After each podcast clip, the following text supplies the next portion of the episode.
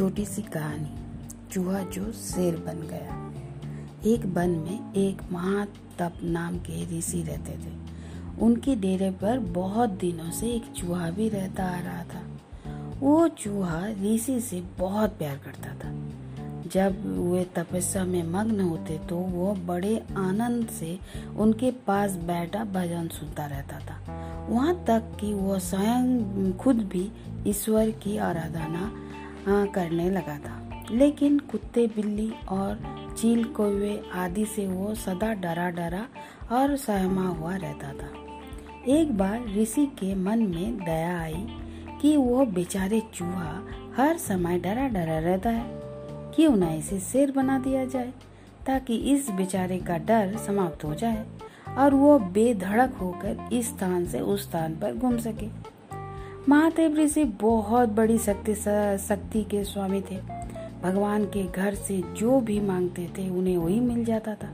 बस उसी समय उन्होंने सच्चे मन से ईश्वर से प्रार्थना करते हुए कहा कि, हे प्रभु, इस चूहो को चूहा को शेर बना दो, ताकि वो बेचारा किसी भी जानवर से ना डरे और निर्भय होकर जहाँ चाहे जा सके। ईश्वर ने उसकी प्रार्थना सुन ली और उसी समय वो चूहा को शेर बना दिया। चूहे से शेर बनते ही चूहे की सारी सोच बदल गई। वो सारे वन में बेधड़क घूमता रहा। उससे अब सारे जानवर जा, जानवर डरने लगे और प्रणाम करने लगे। उसकी जय जयकार होने लगी।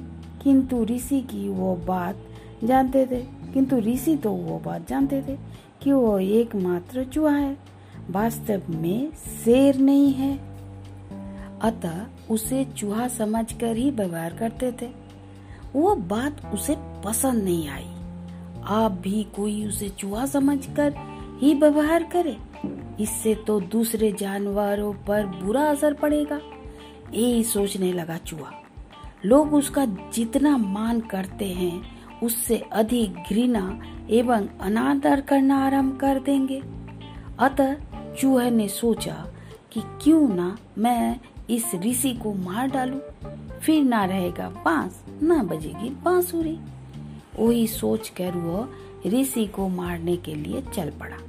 ऋषि ने जैसे ही क्रोध से भरे शेर को अपनी ओर आते देखा तो वह उसके मन की बात समझ गए।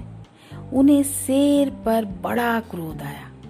अतः उसका घमंड तोड़ने के लिए उन्होंने अपनी शक्ति से उसे एक बार फिर चुहा बना दिया। इस कहानी से हमें वह शिक्षा मिलती है कि अपने हितैषी का कभी अहित नहीं करना चाहिए।